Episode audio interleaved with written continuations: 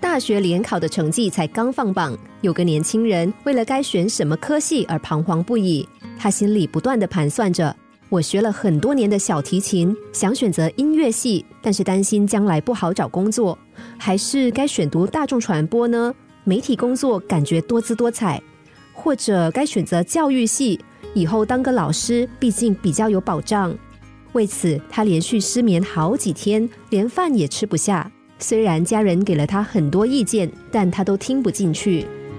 有一天，他原本打算回到母校参加辅导室举办的选系辅导，但因为太过心烦意乱，居然连时间也忽略了。等他想起来的时候，辅导时间早就过了。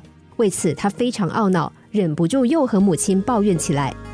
正在厨房忙碌的母亲放下手边的工作，对他说：“如果老是忽略时间，那就戴手表吧。”儿子回答：“我有戴手表啊。”妈妈认真的说：“不然这样好了，你可以左手戴一只手表，右手再戴一只手表啊。”儿子露出不可置信的表情，望着母亲。不料母亲继续说：“怎么，你嫌两只手表不够？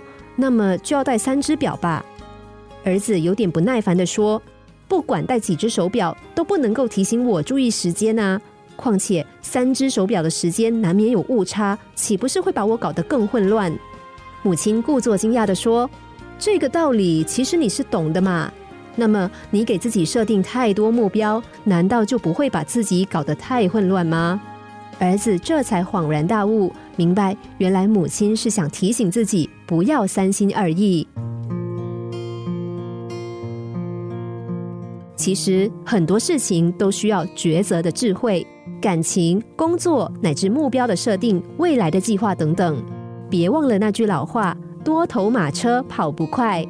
一次戴两只手表不会让我们比较准时，一次拥有许多目标也无法确保我们达成理想。